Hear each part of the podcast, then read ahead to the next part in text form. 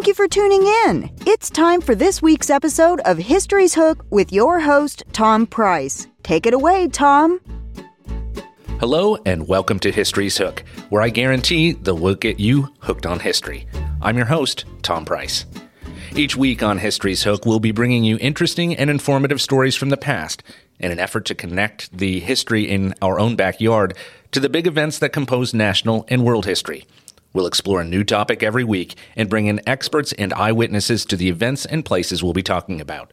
This is not your high school history class. We're going to make history fun and compelling. We're going to get you hooked. In today's episode, History's Hook will be unpacking a story 80 years in the making. It has all the elements of a best selling novel, a story first set in the 1930s in rural Tennessee that tells of love, war, tragedy, loss, renewal, and rediscovery. Today, I'm joined remotely by two people who are integral to this story. Winder Heller is a native of Washington, D.C., and grew up outside of the district in Kensington, Maryland. His mother was a native of and grew up in Maury County, Tennessee, where History's Hook is located, and Mr. Heller spent childhood summers here before graduating from Vanderbilt University and Johns Hopkins University. He currently lives in and is joining us from Bethesda, Maryland. I'm also joined by Mr. John Whiteside. Mr. Whiteside was born in Columbia, Tennessee. During his teen years, his family moved to St. Louis, Missouri. He graduated from the University of Missouri and Missouri University. He's practiced law in Columbia, Missouri since the early 1980s and joins us from his home in Rocheport, Missouri. Both Messrs. Whiteside and Heller consider their annual visits to Columbia, Tennessee as a homecoming. Mr. Whiteside, Mr. Heller, welcome to History's Hook. Hi, Tom. Thank, nice to be here. Good morning, Tom. We are going to start this story with an old Army trunk. In the Maury County Archives storage room is a wooden trunk. It's not ornate, it's a rectangular wooden box. It has iron uh, enclosures and clasps painted green and stenciled in black letters on the top. It says Captain Joseph L. Whiteside. John Whiteside, that was your father's World War II trunk. Uh, tell us a little about his service in the war. Um, my father was in ROTC at Auburn, and then and then when he was when he graduated from Auburn, he went to work for Monsanto, uh, and which was how he uh, was eventually he eventually came to be in Columbia, Tennessee, in 1938. Um, after the uh, at at the phosphorus, the elemental phosphorus plant located near Columbia. Um, he after after Pearl Harbor, um, he actually had a deferment. His boss his boss called him into his office, said, um, "I have your deferment here because you work in a defense related or necessary industry." And my father thought about it for, according to him, three seconds, turned it down, and said, "I'm going with all my friends." Uh, he ended up in Europe um, after he, he originally worked on a shore battery in Massachusetts. Then, shortly after D Day, they um, his his unit was uh, sent to England, where they, according to him, learned to shoot some different kind of artillery piece, and then crossed over into France um, at Omaha Beach, actually, in September of '44. Uh, then made their way through fa- France, Belgium, Holland, um, became involved in um, the Battle of the Bulge, actually, um, and and finished the war in Germany. That's amazing. When did he meet your mother? My mother graduated from the University of North Carolina. Um, after she actually spent six years going to school in North Carolina, four of them at St. Mary's in Raleigh and two at UNC. Um, she graduated in 1940 and and returned to Columbia, Tennessee, uh, where she had a job eventually at Commerce Union Bank. I, my mother and father met one another sometime during that period, uh, and and at 927 West 7th Street, actually, Miss Carrie Williamson's boarding house, where my father and his friend Riley Broadwell lived. Um, and and my mother and her mother came to call on Miss Carey. My father came down the steps and saw her. Interesting. So uh, we're talking before the war, then. They before the war just before the war. So your mother was Mary Jane Yateman. Now we sh- we should mention a little bit about the Yateman family. They're they're in, important, I think, to Maury County's history. Um, your family goes back several generations here um, to and con- uh, are connected to the Polk family. Uh, our listeners are are quite familiar with the Polks. You can't talk about Maury County, Tennessee, without crossing their path at, at some point in time. Um, so, tell us a little bit about your family and how, how they came to be in Tennessee, and uh, um, we'll circle back to your mother here in, in just a minute. Uh, the, the the four sons, I, I think of William Polk, uh, including my great great grandfather Lucius Junius Polk, were um, the beneficiary of a gift from their father of a couple of thousand, 20, maybe 2,500 acres each in Murray County, uh, near what was at the time Ashwood, Missouri, uh, and and Rattle and Snap was one of the one of the houses. I think that George Polk and his family lived there. Lucius Junius Polk and his family lived at Hamilton Place. Then there was Ashwood Hall, where I think I'm not sure Leonidas maybe lived there, which is across uh, the highway from um, St. John's Episcopal Church. Um, the the some and the cemetery there is where my mother and father and all of mother's um, ancestors are buried. It's an incredible place to to visit. There's a real feeling of history, place of history uh, in in that space. It's pretty pretty incredible. So that's the family that your your mother is born into. Uh, Lucius Polk, as you mentioned, was the one of those brothers that first came here. I think in the early 1830s. He he became a Tennessee state legislator. I know, uh, and was a, a major breeder of thoroughbred horses uh, in his time. Uh, he was a, a, well known character and married Andrew Jackson's niece in the White House during the Jackson administration. In 1832 pretty pretty incredible, pretty pretty neat story. And all those folks are buried again at St. John's Church uh, in in Ashwood, Tennessee. So we, so we, have, we have, the diamond from the from um, the wedding at the White House. Which I, I, had a chance to, to take a look at. It's pretty incredible. So yeah, so neat that you have the artifacts that you have from your family. Right. We're, we're keepers of things. I inherited that.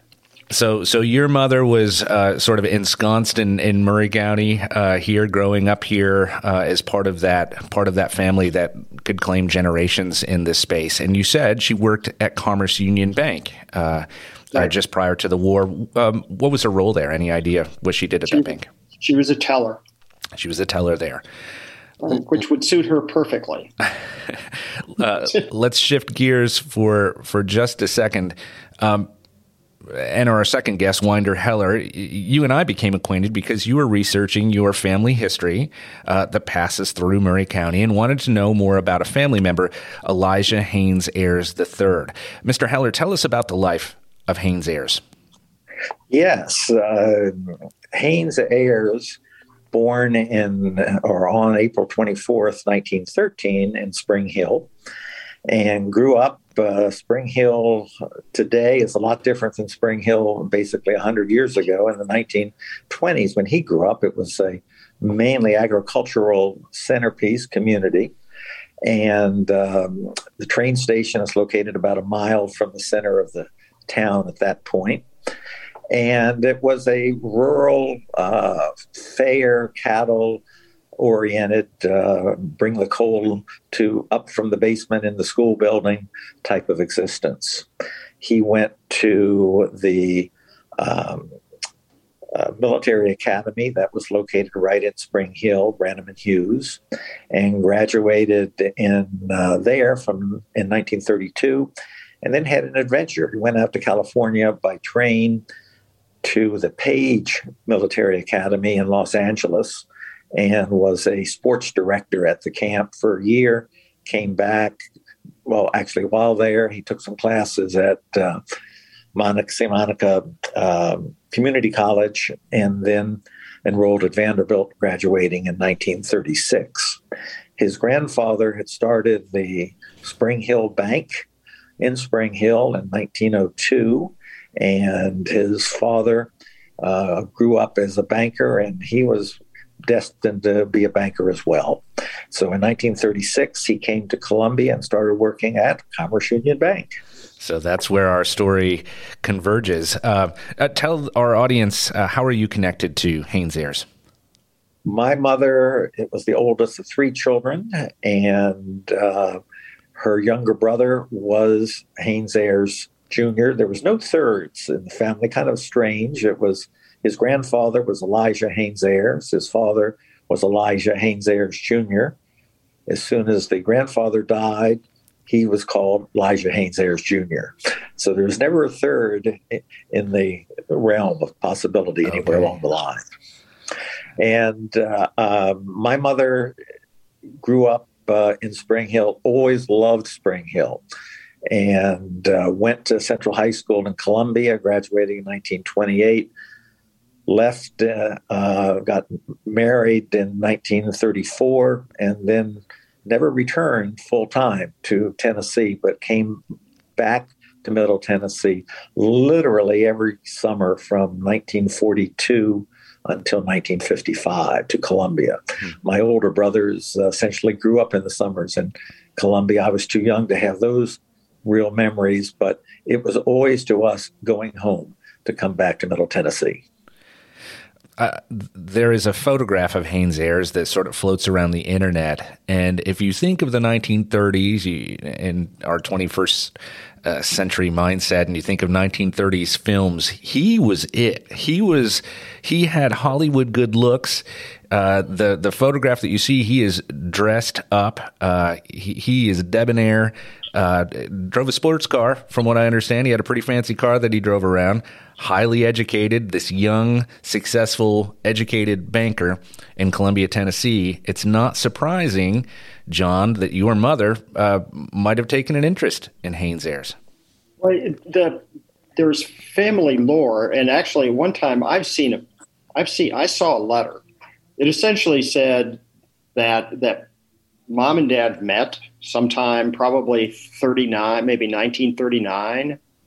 I had Miss Carrie Williamson's house and and became a couple and then broke up some sometime. I mean, it, neither one of our, meaning I two sisters, Martha and Devan, uh, neither one of our parents ever talked about that period of time other than to give us the impression that they met one another and that was it. But I, I saw a letter when it was it was clear, and I think it was it was a letter that my grandmother sent to some someone else, or or it was in response to a letter that my grandmother sent to someone else, and and in the letter it said, "I'm so glad that that Mary Jane is doing well now that she's moved on from Joe," hmm. or words to that effect.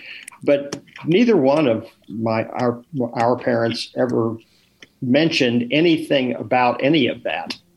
And so mom and dad were an item. They broke up apparently, and then and then mother working at the bank met Haynes. Um, and and very clearly from the letters that Winder has shared with us, uh, they they were a couple uh, when the war started, um, end of forty one, early forty two.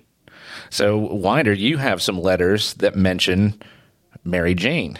Uh, yeah, tell us how, how that. My, my family is very much like the Whitside family, Whiteside family, in that we save everything, and uh, not as much in retrospect as I, as I would like, for that matter. But I knew we had letters from Haynes Ayres, and uh, let me just uh, project ahead a little bit because uh, uh, Haynes Ayres was a picture that was in the the April uh, uh, whatever second week of April 1942 of the Columbia Herald Weekly, and it had the picture of these boys going off to war, and there was give or take about 45 or 50 men, and right in front of the courthouse, and they were on their way to. Um, to Chickamauga, Georgia, and that would have been Fort Oglethorpe, where they were to be inducted into the armed forces. Haynes, when after uh, Pearl Harbor, tried to get in in January and February to the Navy in officer candidate school. His eyes were too weak and he couldn't be taken. So he decided that he would enlist, and then as enlistment, it would be easier to get into officer candidate school.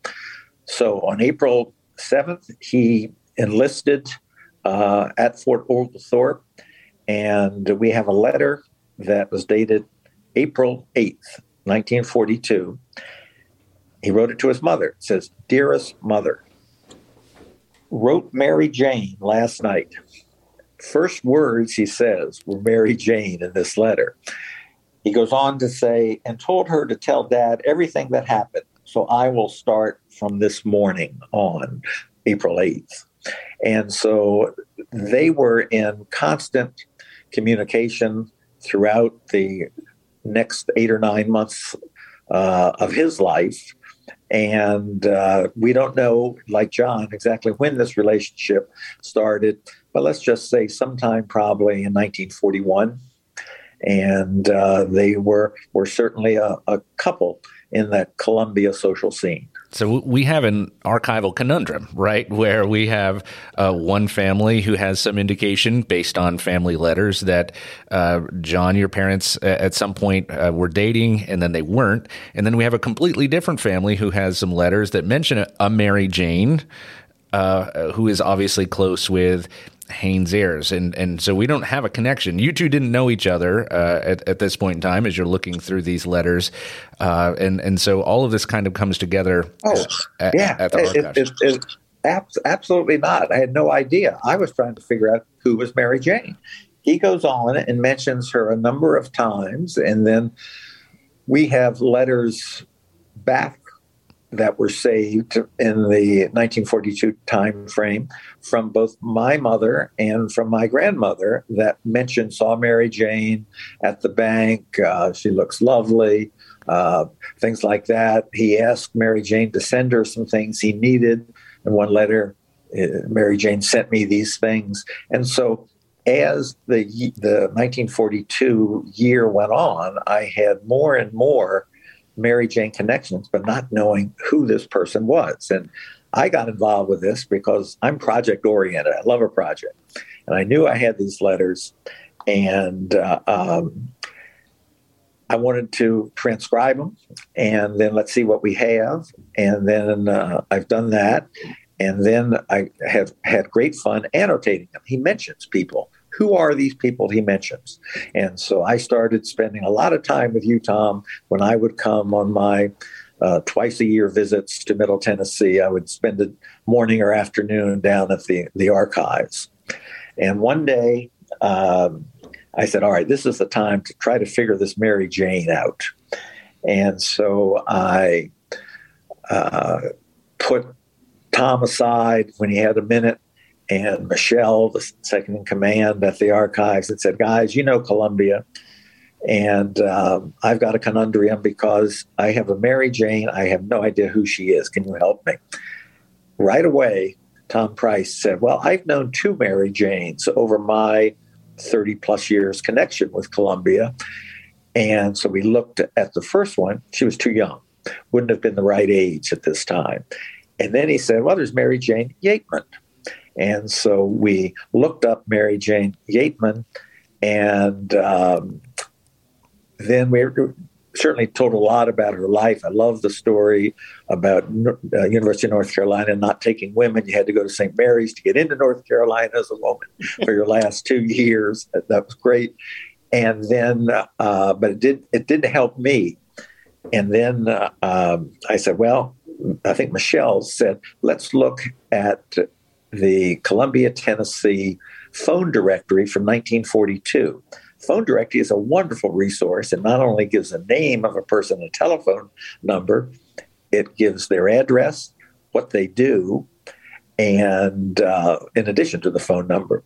And so we looked up Mary Jane Yateman, bingo, said clerk, Commerce Union Bank. So there was the connection that I needed to say this is exactly whom this person was. It, it was one of the, the most fun moments uh, in my career as an archivist, uh, and, pure dumb luck. Let, uh, let, me not take any credit for any of this at all. When you said uh, Mary Jane, I had the honor of knowing Mary Jane Whiteside. She was on my board when I worked at the President James K. Polk Museum And uh, so she was the first person that came to mind, but I thought surely, you know, what what are the odds? But to find that connection that both Haynes Ayres and Mary Jane Yateman were working together at Commerce Union Bank in 1940 41 uh, time frame uh, was a, a, wonderful revelation. So we've we've connected uh, these two folks and we've connected the two families together too. Uh, this is a great time to stop. We need to take our first break. When we come back, we're going to learn a little bit more about Haynes Ayres and his time on the ship the Dorchester. We'll be right back on History's Hook. Don't go away. History's Hook with your host, Tom Price, will be right back after this brief commercial break. Columbia Chrysler Dodge Jeep Ram Fiat, you can always count on us for a great selection of late model, low mileage, one owner vehicles. All have been thoroughly inspected and are ready to go. You can even save time and buy online with our online shopping tool. Looking to sell your vehicle? Great news! We're paying top dollar for your trade. All makes, all models, and in any condition. Trade in and trade up today. At Columbia Chrysler Dodge Jeep Ram Fiat, you can count on us. Hi, Terry Tillis from Tillis Jewelry. When you think of diamonds, what do you think of? Rare, precious, timeless, sparkles like the sun. They are timeless and nothing like them on earth. Then do you think, where do I buy local to buy the perfect ring? Maybe a diamond pendant or earrings or maybe a new diamond band. Look no further. Tillis Jewelry carries all your diamond and jewelry needs. Stop by and see our wonderful collection. And remember, if you don't know your diamonds, know your jeweler. Tillis Jewelry, downtown Columbia. American Standard Heating and Air Conditioning is built to a higher standard so you can focus on the problems in your life that actually matter, like the stair that only creaks when everyone else in the house is asleep.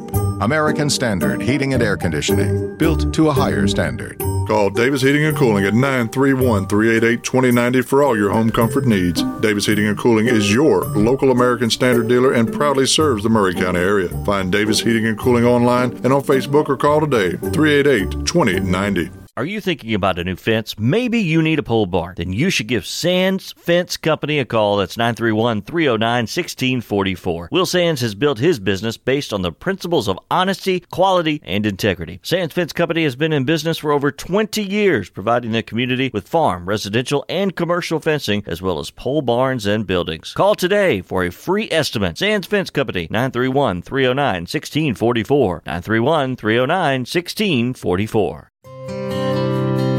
This is Dr. Dominic Mancini from the Dr. Gill Center. Have you been injured in a car accident? Are you still in pain? Untreated whiplash injuries to the spine may lead to future conditions, such as neck pain, low back pain, and headaches. The doctors at the Dr. Gill Center specialize in detecting and treating these conditions before they get worse. Our accident consultations are free. Call me painfree.com or call 615 551 9224.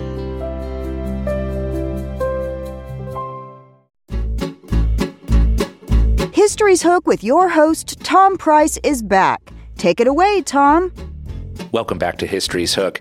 Today I'm joined remotely uh, by Mr. Winder Heller, who lives in uh, and is joining us from Bethesda, Maryland, and Mr. John Whiteside, who is joining us from Rocheport, Missouri. And we are unpacking a big story, uh, uh a story uh, of love and uh, tragedy during World War II when we left off, we had connected uh, your two families uh, from uh, the life of Mary Jane Yateman, uh, a young lady who uh, grew up in Columbia, Tennessee, and uh, was a clerk at the local one of the local banks, Commerce Union Bank, and connected her to Haynes Ayres, who is a young, well-educated banker. what was his role at Commerce Union Bank? Wonder how he was also know? a teller. Also a teller. Uh, the war is just getting underway, uh, and as you have already mentioned, Winder, uh, Haynes Ayers has enlisted into the army. Uh, do we know what his job was? Yeah, I the, the let me just go back a second and say that that uh, I have scoured uh, my family for letters, and I am happy that we have as many as we have, but there are more out there. And so I am always on the hunt to see if if cousins have have gone through their attics and have come up with anything. So we have a pretty good look at what his life was like during the the war.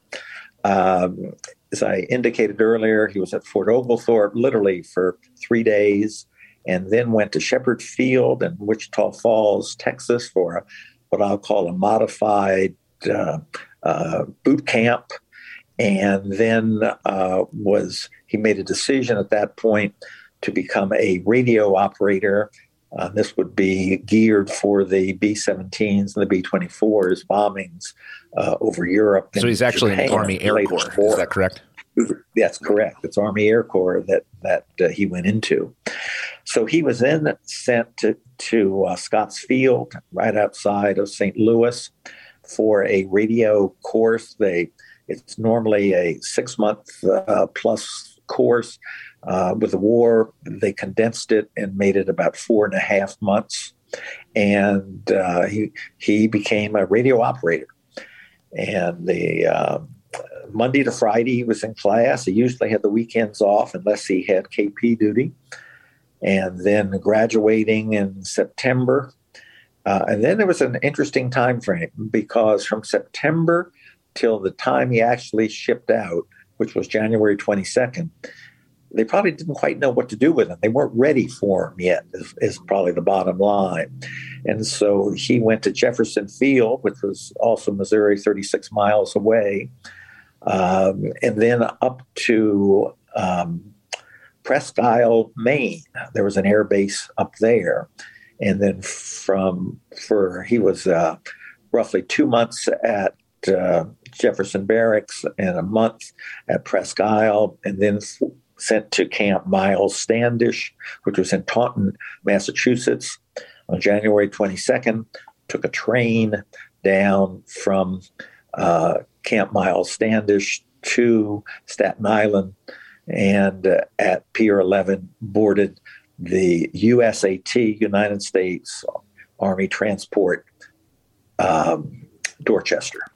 Uh, but before that, we get into the Dorchester. I uh, uh, wanted to just do another line or so out of some of his letters. Oh, please. Um, he had uh, he, he, wrote a lot of letters home. That he needed things. he wanted to know what other people were doing, etc. But one of those early letters, he, says, uh, "Have been in contact with boys from every walk of life. Have one boy sleeping close to me who spent three years in federal penitentiary. And I think he was enjoying this this uh, mix of people that he was experiencing. He was older when he went in. He was 28 at this point, and uh, he uh, probably became more of a leader. Uh, he was private, but more of a leader under the privates, and they nicknamed him Father. And that was a nickname that extended throughout uh, 1942, no matter what base that he was on. Um, I w- w- want to go back on some Mary Jane comments. Uh, we will come back to another person shortly called Harriet Ayres, who was the younger sister to Haynes. And we know from, from letters that she was also a friend of Mary Jane's. Mm-hmm. Um, and so in October 42, she sends a letter to Haynes. I haven't gotten to talk to Mary Jane, but a minute. But the day you called home, mother called her, and they had quite a chat about their boy, unquote. And uh, so I think that that to me exemplifies how close that relationship was and how close Mary Jane Yateman had become to uh, the Ayres family in Columbia, Tennessee. That's amazing. Uh, so he, as you said, he boarded the Dorchester, which was uh, formerly a luxury coastal liner of 5,649 tons, which had been converted to an armed Army transport vessel. The ship was part of a three ship convoy leaving Newfoundland. Uh, this is in January of 1943 and headed toward an American base in Greenland. It was escorted by the Coast Guard cutters Tampa, Escanaba, and Comanche. The ship was filled with 902 servicemen, merchant seamen, and civilian workers. Uh, Winder Heller, tell us what happened uh, as the ship was heading uh, east on the evening of February 2nd, 1943. The, the, the Dorchester in an earlier life uh, It was built in 1926. And it, as Tom, you've mentioned, it was a luxury liner going from Boston to Miami, and continually stopping at uh, seven or eight different places Savannah, Charleston, um, uh, Newport News, uh, Providence, Rhode Island, etc. And uh, after Pearl Harbor, it was requisitioned by the government, and it was no longer a luxury liner because it it uh, was stripped down and it was going to be an army transport. And uh, the pictures you see before and after are striking, for that matter. But the the boys boarded, and they were roughly 904 men uh, on. The exact number is always a little bit in question. And it left uh, on Jan- the night of January 22nd in a 60 some ship convoy, and they stopped um, in St. John's, Newfoundland. They're part of the Lend Lease program, meant that the United States got access to having uh, a base in that region. And so um, they stopped there. They marched up to the base from early in the morning until night or late in the, the afternoon. We know this because he sent a, a V-gram, victory gram from there. And then they boarded again. Um, and that would have been uh, on the 30th of, of, uh, of uh, January and uh, 29th of January. And they were now on a six ship convoy that was called the SG 19. Then on the evening of uh, February 2nd, 1943, um, the, the, even though you're up in the the cold areas, uh, the ship was quite hot, and the boilers uh, made it insufferable uh, to be inside. So the boys would want to be on deck as much as they could. Uh, submarine activity was high at that point. The captain instructed everyone to please sleep in your clothes with your life vest on. A lot of the boys didn't want to do the, the life vest on because they weren't comfortable, so that didn't happen. But on the early morning of February 3rd, 1943, at 12:55 a.m., the ship was hit by torpedoes. It was a three salvo uh, that uh, was fired by U boat 223. And um, what we know initially, we had thought that uh, where Haynes was sleeping uh, was where the torpedo hit. And so he may not have known anything hmm. about it, uh, which went down with the ship. Um, but after the war was over, a boy came into the Commerce Union Bank in Columbia, asked for Mr. Ayres, and it said, Mr. Ayres, my name is Charles Cox, and I was with your son on the Dorchester. And that had to be a really hard time for the grandfather. Uh, is the, the young man said, if you'd like to know what what's happened, that's the reason I've come to Middle Tennessee. So they went back up to West 7th Street, 410 West 7th Street, which is only a few blocks away. And with my grandmother there, he told the story of that night. And he said that although he wasn't with Haynes initially after the torpedo hit, he was on a raft, uh, not a lifeboat. Not a, many lifeboats got away, but there they did have rafts. He was on a raft, and Haynes was picked up on the raft out of the water. Now, this is the North Atlantic in February. Uh, you really have trouble living in the water more than a few minutes. And uh, um, Haynes got on the life raft. He said that he led the, the boys on the raft singing some hymns, and then he let out a large cry and died. He had a hypothermia induced heart attack mm. and immediately was gone. And uh, uh, it was good for closure, but it's hard to hear exactly what happened. Now, the ship itself uh, was hit 1255, it was under the water at 120. So 25 minutes is all it took for that ship to go down. It's, and it's it's a an amazing story, and we're gonna we're gonna talk more about this. I wanted to flesh out what the night was like uh, on the night that it was that it was hit by the torpedo. It was an exceedingly calm, clear, and dark night in the North Atlantic, yes. which is a fair rarity. Uh, there were no no uh, there was no moon. There were no stars that night. Uh, the ship, uh, as you said, w- was known to be in a dangerous corridor. It's actually called Torpedo Junction, and they had had word that a German U-boat was actually uh, trailing this six-ship convoy. Uh, so, as you said, the captain let everybody on board know that that was the case uh, and that everybody needed to sleep in their clothing and in their life jackets as well. Uh, the captain's name, the ship captain's name was, uh, he was a merchant marine captain. Hans Danielsen was his name. The Army complement was commanded by Captain Preston Krecker. Uh, the U boat that was following them, as you said, U 223, was commanded by a 26 year old Lieutenant Commander Karl Jurg Wachter or Wachter, I suppose it, it's pronounced. Uh, it was their maiden voyage, and uh, they were part of a wolf pack. The German submarines then operated. Uh, in multiple numbers at that point in time, but uh, this particular submarine was on the trail of uh, of uh, this uh, convoy.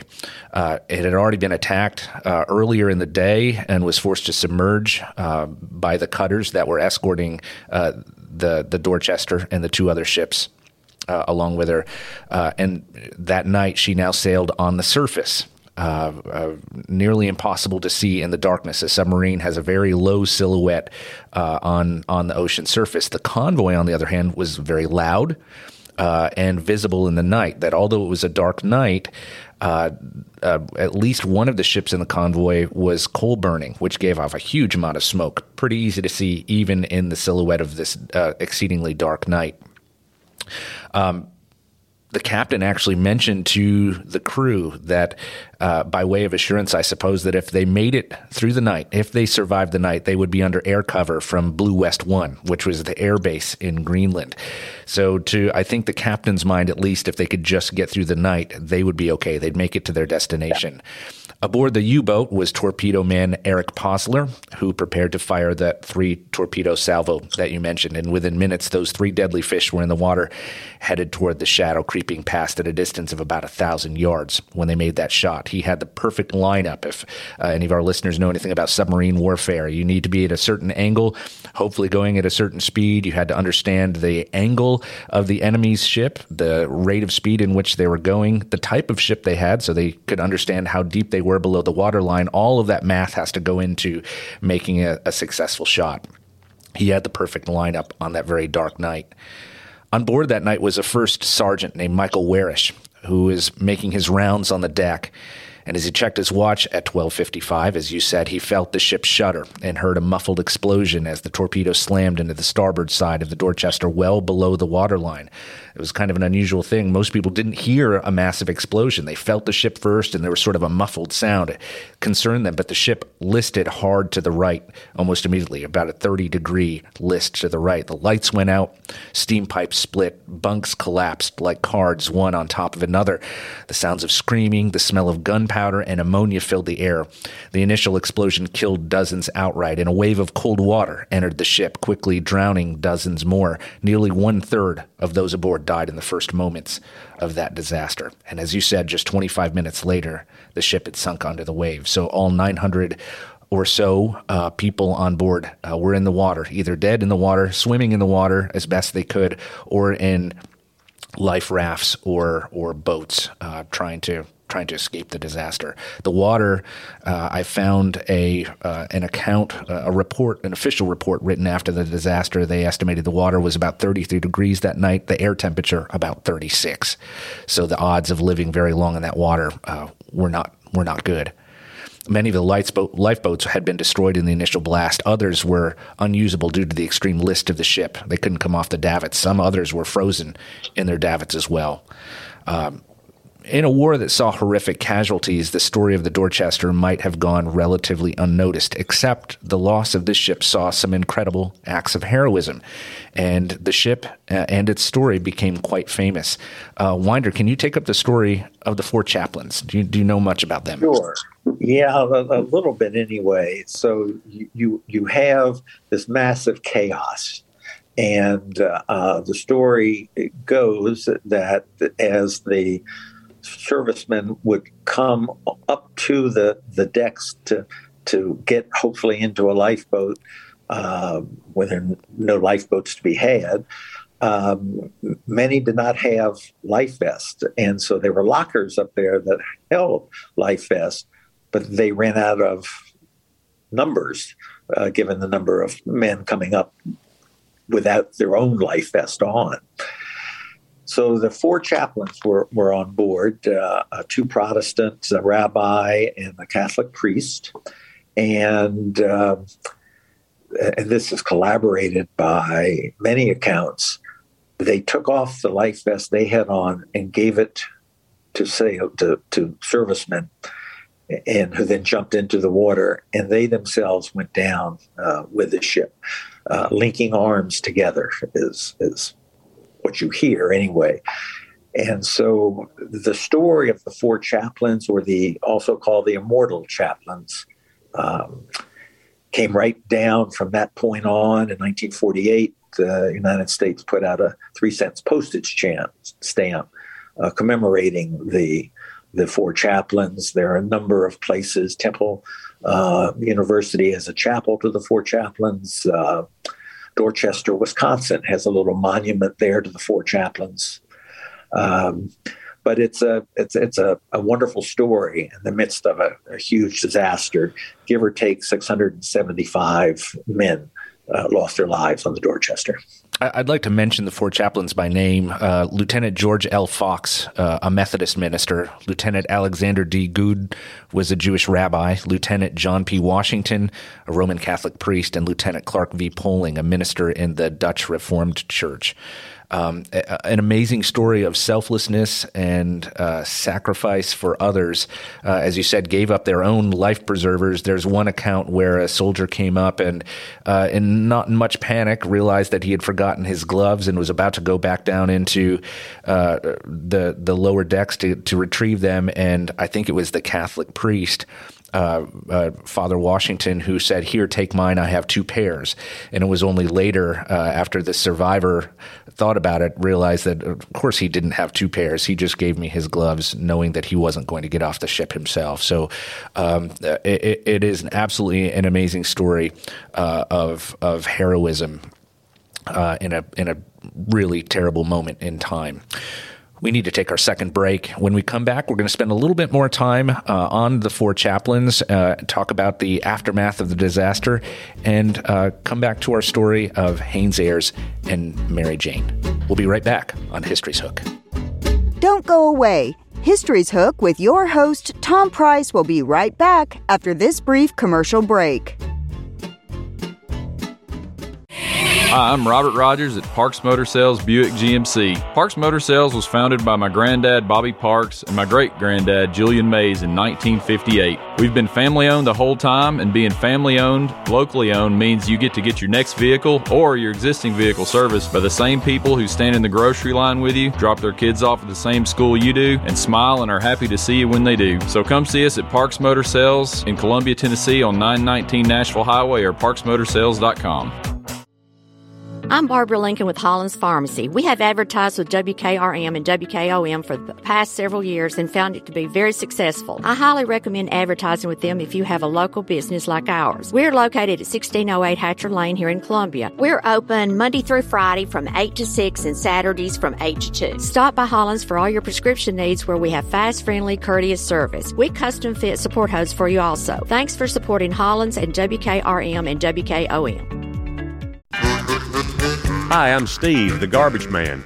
Are you new to Maury County? We want to welcome you and your family. We are a local residential garbage service and we want to be your garbage man. We've been around for over 30 years, so we have a reputation. Check us out at garbagemaninc.com or call Mike at 931 540 0919. You could also ask your neighbor. 931 540 0919. For 40 years, the Jeweler's Bench has worked hard for their customers and provided the highest quality jewelry at the best price. They keep going back. Recent renovations have allowed them to expand their inventory. More high quality jewelry, custom vintage and estate pieces, and professional jewelry and watch repairs. They also buy gold. The Jeweler's Bench, still here, still great service. 808 Trotwood Avenue, Columbia. History's Hook with your host, Tom Price, is back. Take it away, Tom. Welcome back to History's Hook. I'm Tom Price.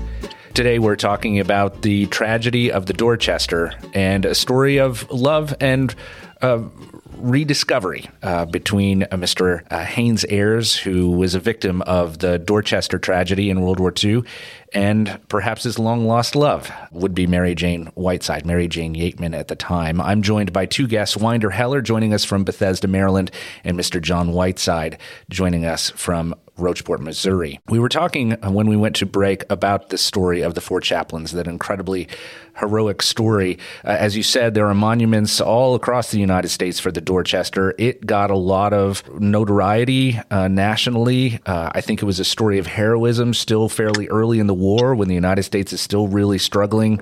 Uh, of course, this is before D Day takes place. Uh, you said there are monuments in, in numerous states. I think there's a, a, stained glass window in the Pentagon. A stamp was issued uh, just after the war. This was a big story that I think m- most Americans probably were exposed to at some point in time.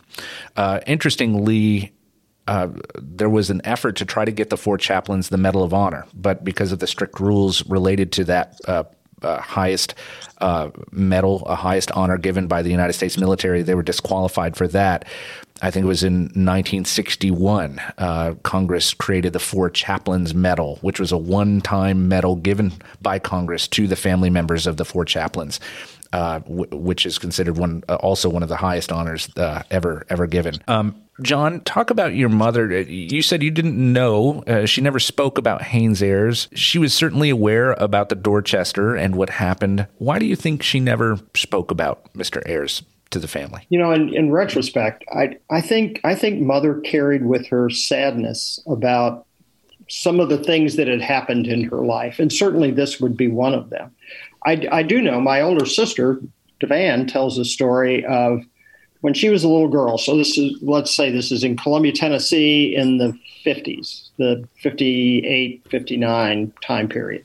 She was in mother's closet going through her things, and she found a framed photograph of a soldier, which is my sister's description. I never saw this.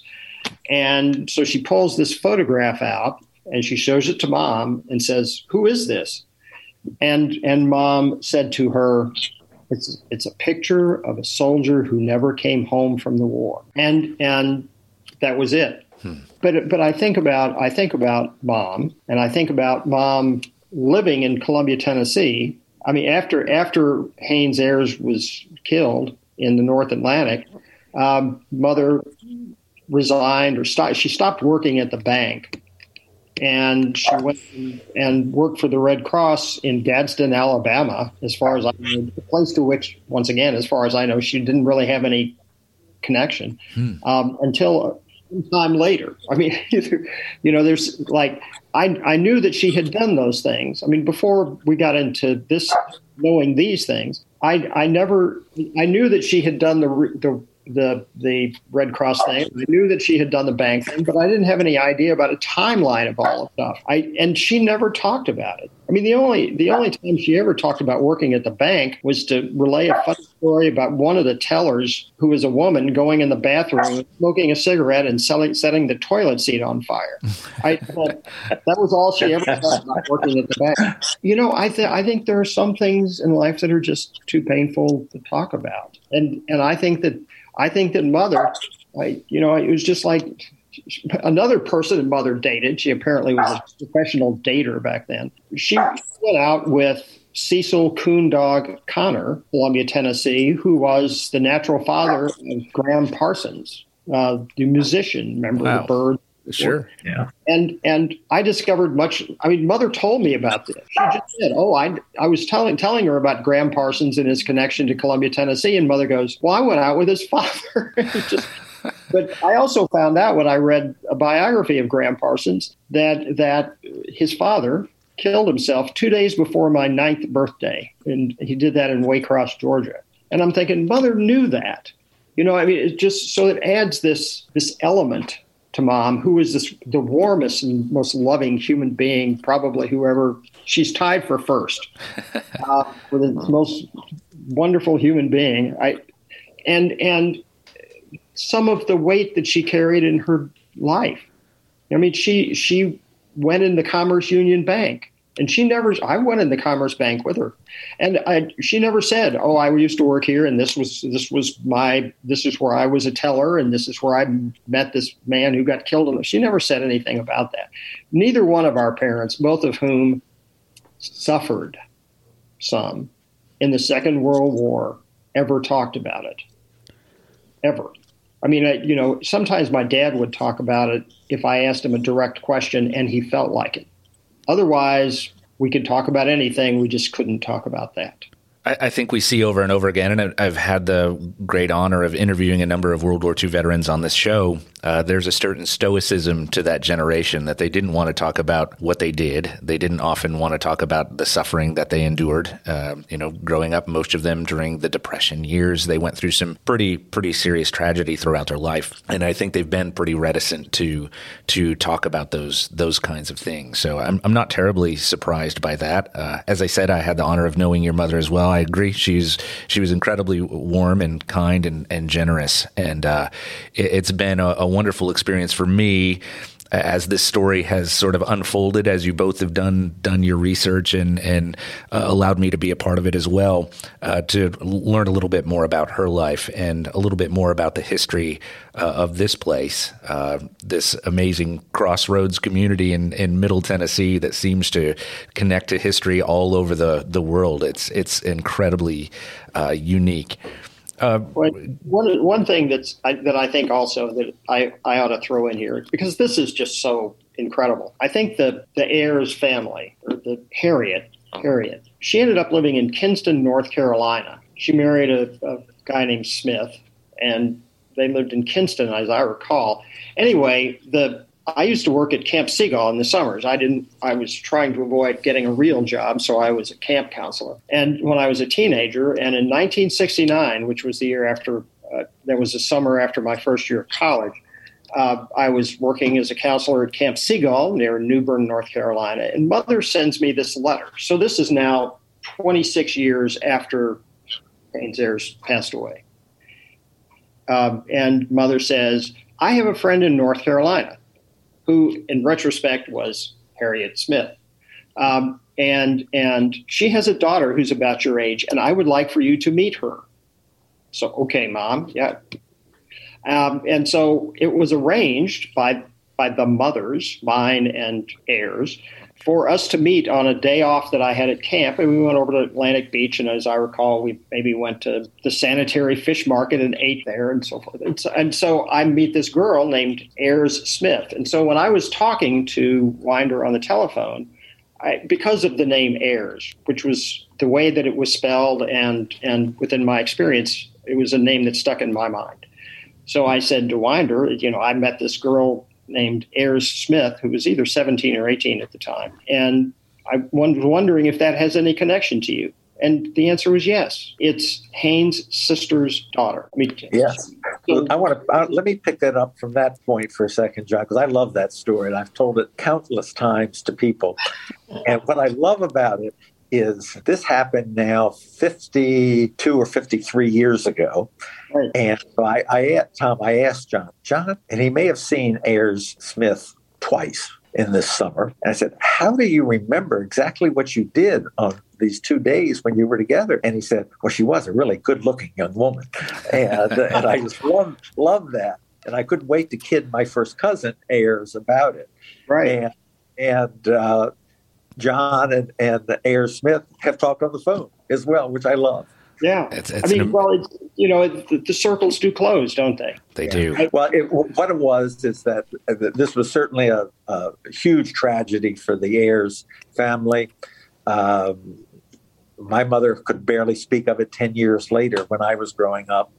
And uh, my brothers would say my grandmother was never the, the quite the same happy person she was that they remembered in early years. Um, and it's it's uh, a, a tragedy that uh, I'm glad to, to know that who people were, who Mary Jane Yateman was, and to meet John by phone. We'll hopefully meet soon in, in Columbia and get together and uh, with some other war stories.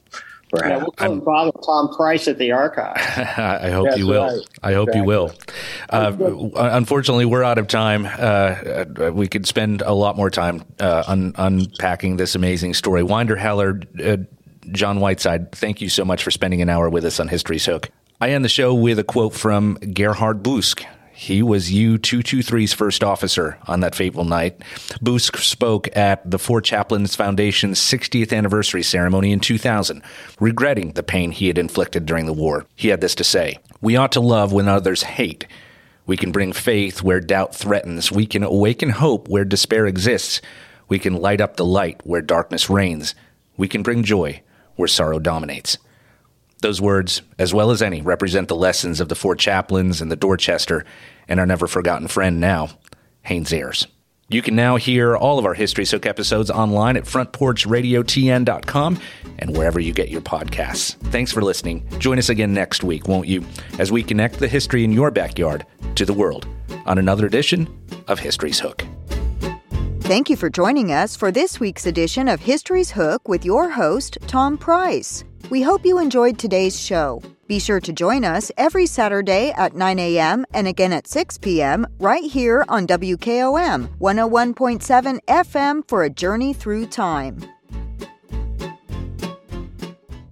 Every morning, I park my car across the street from my business and I can't wait to get in there. That's pretty common for small business owners. We have the added satisfaction, however, of guiding hundreds of families with their retirement, education, savings, and general investments. We're a locally owned business that tries very hard to simplify a complicated world. This is Monty Sneed from Caledonian Financial in historic downtown Columbia. Securities and investment advisory services offered through NBC Securities Incorporated, member FINRA and SIPC. Columbia Foodland is a locally owned and operated family grocery store with a full line of dry, dairy, frozen, meat, and produce items. We focus on keeping the freshest hand cut meat and produce items daily with the most competitive prices in town. We offer weekly ad specials as well as in store weekly specials throughout the store. Located at 427 West 7th Street in Columbia in the former Harris Foodland location. Columbia Foodland. We're here and ready to serve the wonderful people of Columbia and the surrounding areas. Hello, my name is Connor Mims. My wife Bradley and I live in Columbia, Tennessee, in Riverside. I am a deck and porch builder, and my wife is a second grade teacher at Riverside Elementary. My specialty is designing and building elegant and comfortable porches and decks. Let me work with you to design and build the porch or deck of your dreams. Give us a call today from our website, mimsmodernlandscape.com. That's mimsmodernlandscape.com, and check out what we have to offer. Thanks. Do you want your business advertising to reach more listeners? Not sure how? At Front Porch Radio, we want you to reach more listeners than ever before. Let people know what you do and where to reach you. Right here on Front Porch Radio. It's fast, fun, and easy to get started growing your business today. Contact James Dickinson at 931 446 2028. That's 931 446 2028. Front Porch Radio. We can make your dreams come true. Do you have a loved one who's either in long term care or going to be soon? Are you worried about losing everything you own, everything that you've worked for your entire life? If so, we can still do crisis planning and protect the majority of your property. If you have a loved one in this situation, call me, Estate Plan Stan at Perchowski Estate Law. From a little information, I will generate a written report explaining how much property we can protect. Don't go broke just because you require long term care. Call me 931 363 7222. Hey, this is Seth Moss at Tennessee Valley Equipment, a premier FAE Prime Tech, Bandit, and Surex dealer. We are your dealer for all of your land clearing and forestry mulching needs. We sell equipment, provide repair service, and parts along with a rental fleet of mulching equipment. We also offer mulching teeth, blades, and sharpening. Our number one priority is getting you up and running as quickly and affordable as possible. Tennessee Valley is located at 300 Santa Fe Pike in wonderful Columbia, Tennessee. Stop by or give us a call today at 931 981 9812. This is Trip Stoltz with Columbia Ace Hardware. I love listening to 101.7 WKOM FM, Columbia, Tennessee.